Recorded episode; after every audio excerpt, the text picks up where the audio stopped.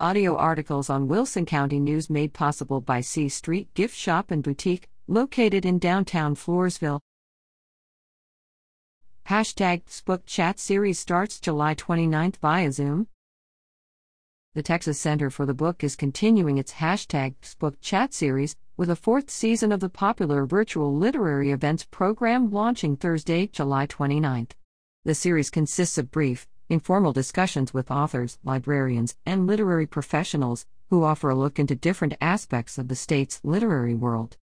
Hashtag Book Chat Season 4 will present four new conversations this fall, each starting at 11 a.m.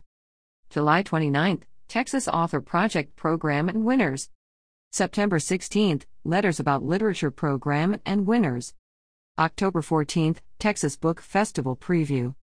November 11th, Lone Star Literary Life. The events take place on the Zoom platform. Registration is required online at www.tsl.texas.gov/bookchat.